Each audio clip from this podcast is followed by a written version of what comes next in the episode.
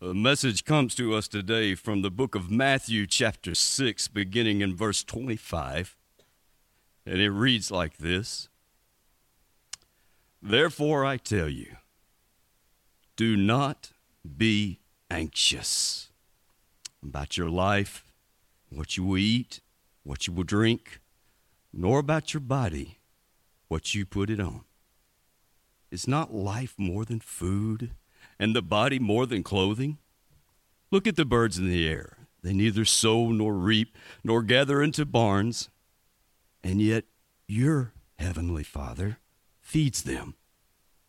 Are you not more value than they? And which of you, by being anxious, can add a single hour to his span of life? And why are you anxious about clothing? Consider the lilies of the field, how they grow, they neither toil nor spin. Yet I tell you, even Solomon, in all of his glory, was not arrayed like one of these. But if God so clothes the grass of the field, which today is alive and tomorrow is thrown in the oven, will he not much more clothe you? O oh, you of little faith. Therefore, do not be anxious, saying, What shall we eat, and what shall we drink, or what shall we wear? For the Gentiles seek after all these things, and your heavenly Father knows that you need them all. But seek first the kingdom of God and his righteousness, and all these things will be added to you. Therefore, do not be anxious about tomorrow, for tomorrow will be anxious for itself. Sufficient for the day is its own trouble. This is the blessed word from our Lord. Well, we come this morning to what is probably the most famous passage in Scripture about worry. It is Jesus' own teaching in the Sermon on the Mount. And in his own teaching, what he talks about here is quite a fascinating uh, thought. And so this morning, I uh, must say to you in my study, I've leaned heavily on D.A. Carson and his work on the Sermon on the Mount. I actually have his commentary on the Sermon on the Mount in front of me, and here's what he has to say. He says, Picture three people. The first is happy go lucky, cheerful, almost irresponsible person he rarely gets anything done and never gets anything done on time. He doesn't worry about the next five minutes, let alone tomorrow. Responsibility he wears too lightly. Life is a lark. If he is a Christian, it is very difficult to get him to work faithfully at any task. He probably won't cause any tension by stooping to bitterness or vindictiveness. Everyone knows him as a nice guy. On the other hand, he remains insensitive to the needs and feelings of others and is consistently carefree about the spiritual lostness of millions of men. The second person is almost hyper responsible. He takes every grief and burden seriously. If there is any trouble, he frets so much over it that he produces outsized ulcers. The state of the economy is a constant weight on his mind. Not only does he worry about tomorrow, he wonders how he'll make it when he retires in 42 years. He may spread the objects of his worry around, or uh, he may keep them focused on just a few things. The third person is a balanced and sane young Christian, noteworthy for his integrity and disciplined hard work married with two children. He has supported them faithfully while trying to finish his doctorate.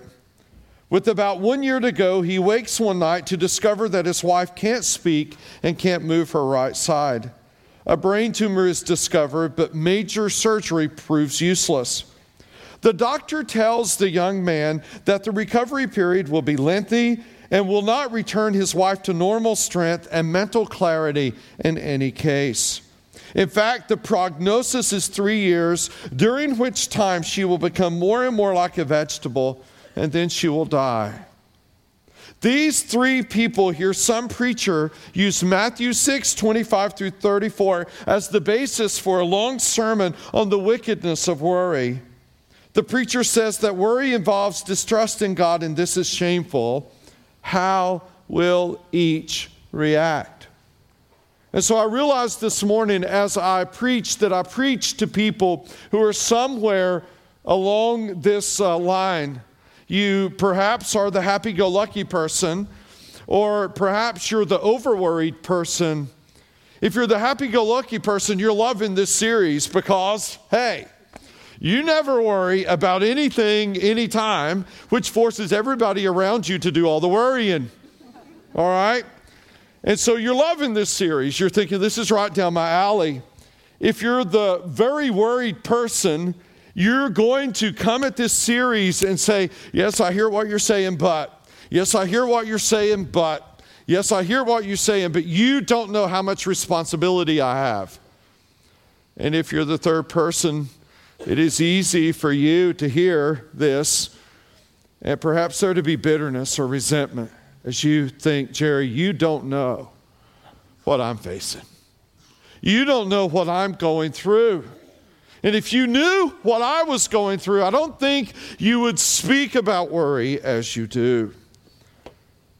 My goal is that you will see God in a new light this morning.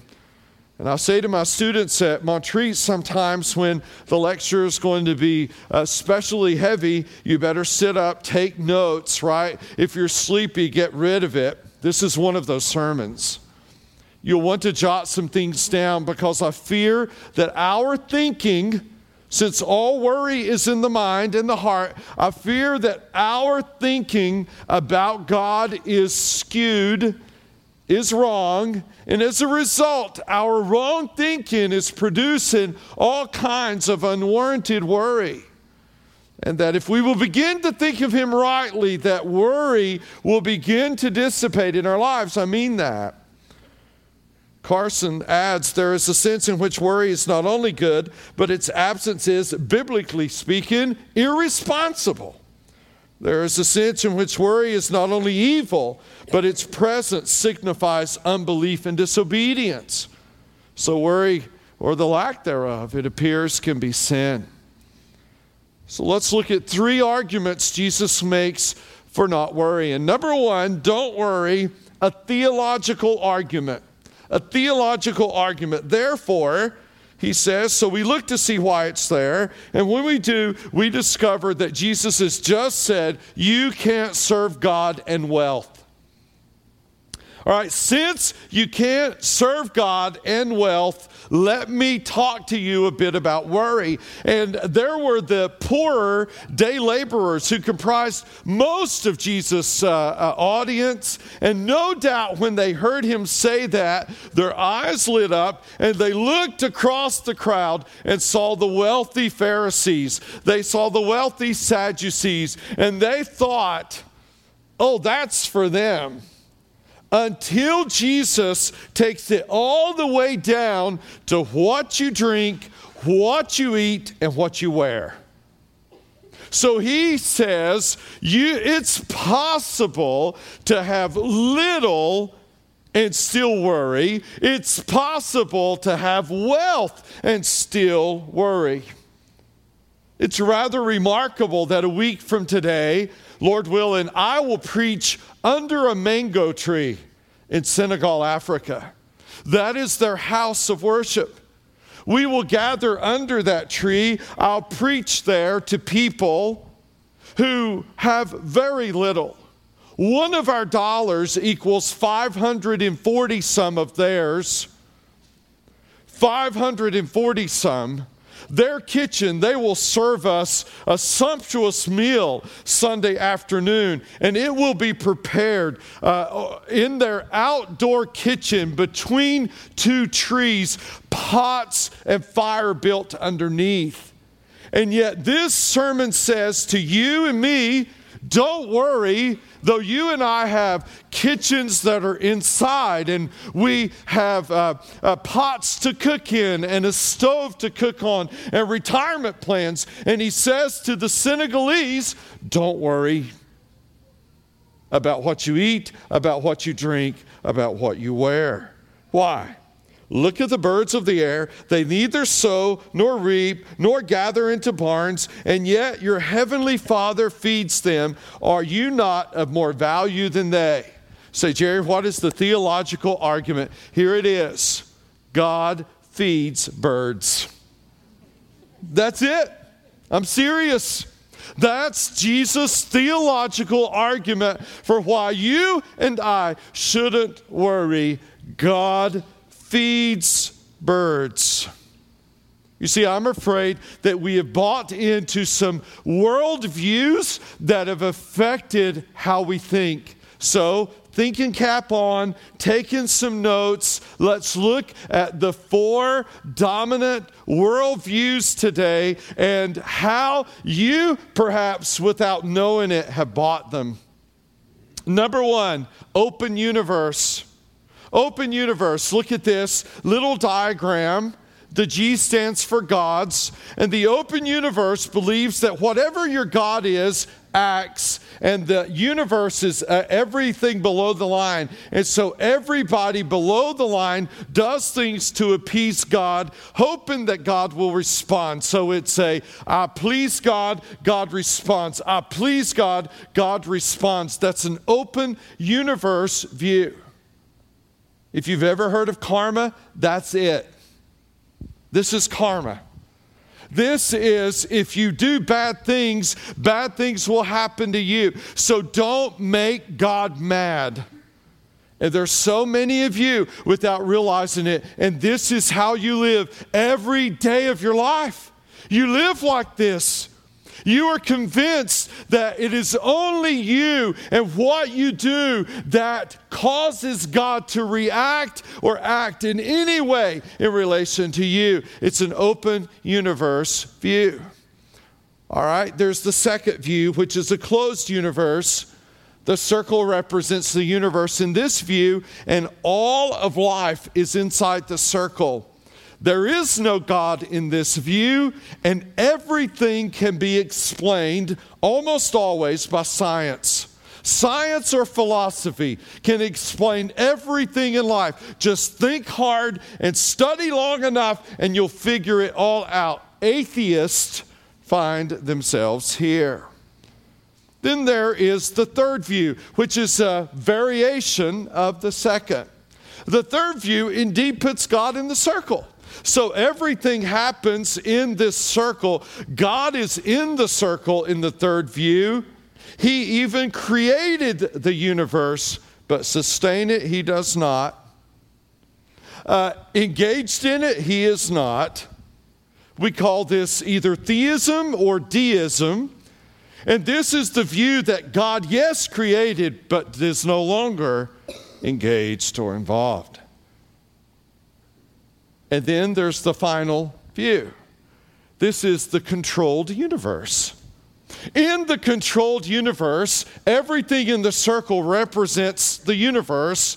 God is indeed outside and also inside the circle. He is outside, creating, influencing, directing all of life and he is inside the circle, involved, intricately involved. Not only in this view does he create, he sustains creation. He is a knowable, personal God with whom you can relate, who has emotions like love and anger, who has a personality, who wants to engage you at a personal level in life. This God feeds birds. Yes. He loves his creation down to tiny sparrows and swallows. You may find this to be a bit ridiculous, but when I go buy bird feed, every time I do, I go, All right, God, I'm helping you out. That's why I think, God, I'm on your team. You're feeding the birds, and I get to help every single time. No lie. Why? Because God feeds birds. And Jesus says, if God feeds birds, is he not much more concerned about what it is you need to eat? All right, so don't worry. That's a theological argument. Number two, don't worry, a logical argument. Don't worry, it is a simple logical argument. And which of you, by being anxious, can add a single hour to his span of life? All right, so here's the logical argument worry cannot accomplish one single solitary thing to add anything to your life, is what Jesus is saying. An article published by Harvard Health in June of last year suggested that worry was connected with intestinal, heart, and respiratory disease. Now, most of Jesus' audience would have been the Amorettes. They are the day laborers. They show up every day looking for work. And so they come to a vineyard owner and they say, I need work. And the vineyard owner hires that day laborer for that day. The laborer works all day, gets paid at the end of the day. That's how they roll. Day laborers. They still exist all over the world today. Not so much in our economy. There are a few in the American economy, but they're in developing countries everywhere. Day laborers. Now, you talk about dependence, right? You hope to get work that day. You hope to get food uh, money by the end of the day. And at the end of the day, you buy your food for the next day. This is who Jesus is talking to. And he's saying to them, hey, worry won't get you a job tomorrow. It won't do that. Worry won't put food on your table. Worry can't add a single hour to their life. All right, so I did the math because I'm a nerd and that's what we do. If you consider the average lifespan of 70 years, which was incidentally the average in uh, Jesus' day, if you look at the average lifespan of 70 years, there are 613,200 hours of life. Jesus says that if you worry, you can add this amount of percentage to your life. All right, so that's a bunch of zeros and a 163. Do you know what that means? Wow, have we not wasted a lot of time? We can't even add that percentage to our life by worry. Logically, don't worry. It doesn't work. It doesn't work. Number three, don't worry, a philosophical argument. So we have a theological argument God feeds the birds. We have a logical argument. It doesn't work. We have a philosophical argument. Look at this. And why are you anxious about clothing? Consider the lilies of the field, how they grow. They neither toil nor spin. Yet I tell you, even Solomon in all his glory was not arrayed like one of these. But if God so clothes the grass of the field, which today is alive, tomorrow is thrown into the oven, will he not much more clothe you, or you of little faith? All right, so grass was used for fuel. This word lilies is probably way too advanced a, a translation. It simply means wildflowers. So not only does God feed birds, but He dresses up wildflowers. He chooses the colors. He, he, he puts the flower on the, the, the stem or the stalk. So, what is the philosophical argument? It was one used uh, commonly by philosophers before and after Jesus' time. It is still used today. It is called a lesser to greater or a greater to lesser argument. All right, so what, what is the argument? If uh, wildflowers being so little, God clothes, and you being so much more valuable, will He not also clothe you? Jesus, in this one conversation about worry, makes a theological argument, makes a logical argument, and makes a philosophical argument. That leads us right to Romans 8:32 where Paul does the same thing. He who did not spare his own son but gave him up for us all, how will he not also with him graciously give us all things? What is Paul saying? If God would give his own son, who is his best and his only. All right, so he's going to give his best and his only. If he'll give his own son, will he not also with Christ give us everything else we need? Say, Jerry, how, how does that work? What do you mean? Well, uh, we don't have a kid in college right now. We're in the period, right? All parents who have had kids in college know how this feels, right? You're in between the we don't get a bill period, right, until our son, who's a, a freshman in high school, hits college.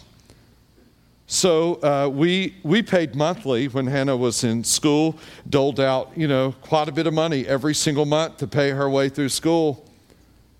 And so, could you imagine we've, we've, we've made that hefty payment, and Hannah calls us up and says, uh, uh, Dad, Mom, uh, I need uh, a book. costs 30 bucks. And we say, 30 bucks? We've just paid 10 grand for school. We're not giving you $30. Does that make any sense? No. No, if we'll pay her tuition, we'll also buy her a book. All right, so the reason worry should lead every time to the cross is that if on the cross God would provide his son to meet the greatest need we would ever have, will he not also meet every other need that's less than that? If He would meet our greatest need, which is uh, uh, the, the consequences of sin, which is uh, ultimately separation from Him for eternity, if He would not forgive our sins and bring us into Him, like the song we just sang when death was arrested, our, our ashes of life, and if He will take those ashes and turn those into something beautiful, will He not also then add to our lives every every other thing we need. That's, that's the point. It's a philosophical argument that Jesus makes here that Paul echoes later in Romans 8. So how do you how do you respond?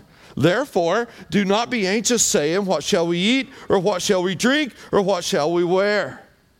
For the Gentiles seek after all these things, and your heavenly Father knows you need them all. There's fascinating wordplay. I love scripture. All God's word is all God's word, and it's all good. Even the tiny words.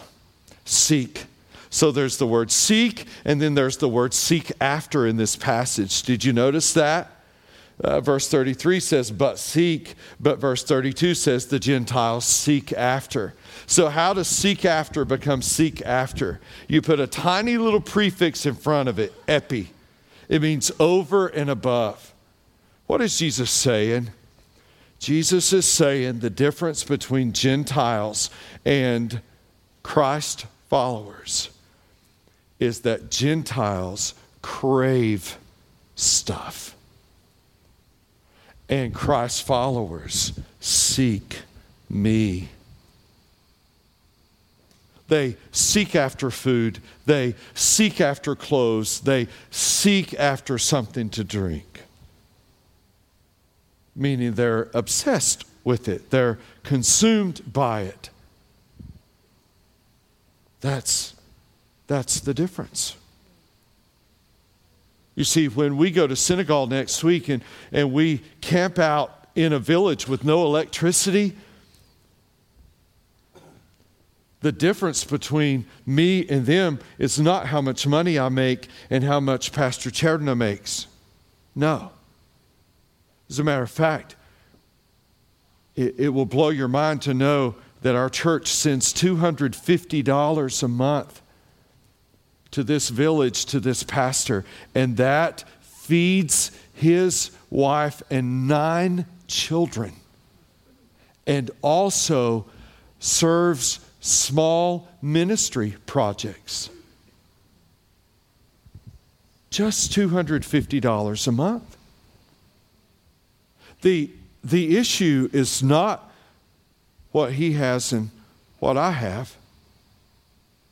The issue is am I seeking after what I don't have? And is he seeking after what he doesn't have? Now, the definition of that is idolatry, right? Addiction, obsession. The Gentiles do that. But what do we do? Verse 33 But seek first the kingdom of God and his righteousness, and all these things will be added to you. We seek first the kingdom of God. That's what we do. We don't have to crave it. We don't have to be obsessed. Why? Because it's not elusive. It's not like, oh, give me that. I'm afraid I'm not going to get it. No, no, you got it. All you got to do is seek. For the rest of your life, you seek. For the rest of your life, there will be things that compete, and you will need to seek. Disciples are seekers. All right, so we're going to close on this note. There's so many singles in this room. And I love you. I love your stand. I love your faithfulness. I love your love for the Lord. We're going to hear from one on this I Am Second video named Moriah Peters. You may have heard her sing, but listen to her story of seeking.